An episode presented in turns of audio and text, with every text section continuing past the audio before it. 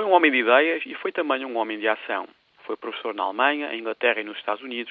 Dirigiu a London School of Economics, o St. Anthony's College em Oxford. Foi comissário europeu em nome da Alemanha, na então Comunidade Económica Europeia, e participou ativamente nos trabalhos parlamentares da Câmara dos Lordes inglesa.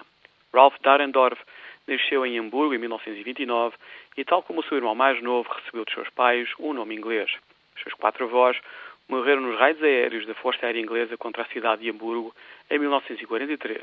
Seu pai, um social-democrata, foi condenado à prisão após a tentativa de assassinato de Hitler. O jovem Dahrendorf foi preso num campo de concentração onde assistiu à brutal execução de um prisioneiro russo. O crime deste prisioneiro foi o roubo de uma pequena quantidade de margarina. Ao longo de uma longa vida académica e política na Alemanha e Inglaterra, Dahrendorf foi profundamente influenciado pelo liberalismo político e económico de Karl Popper e Milton Friedman. A sua contribuição para a vida intelectual, política e social da Inglaterra foi enorme.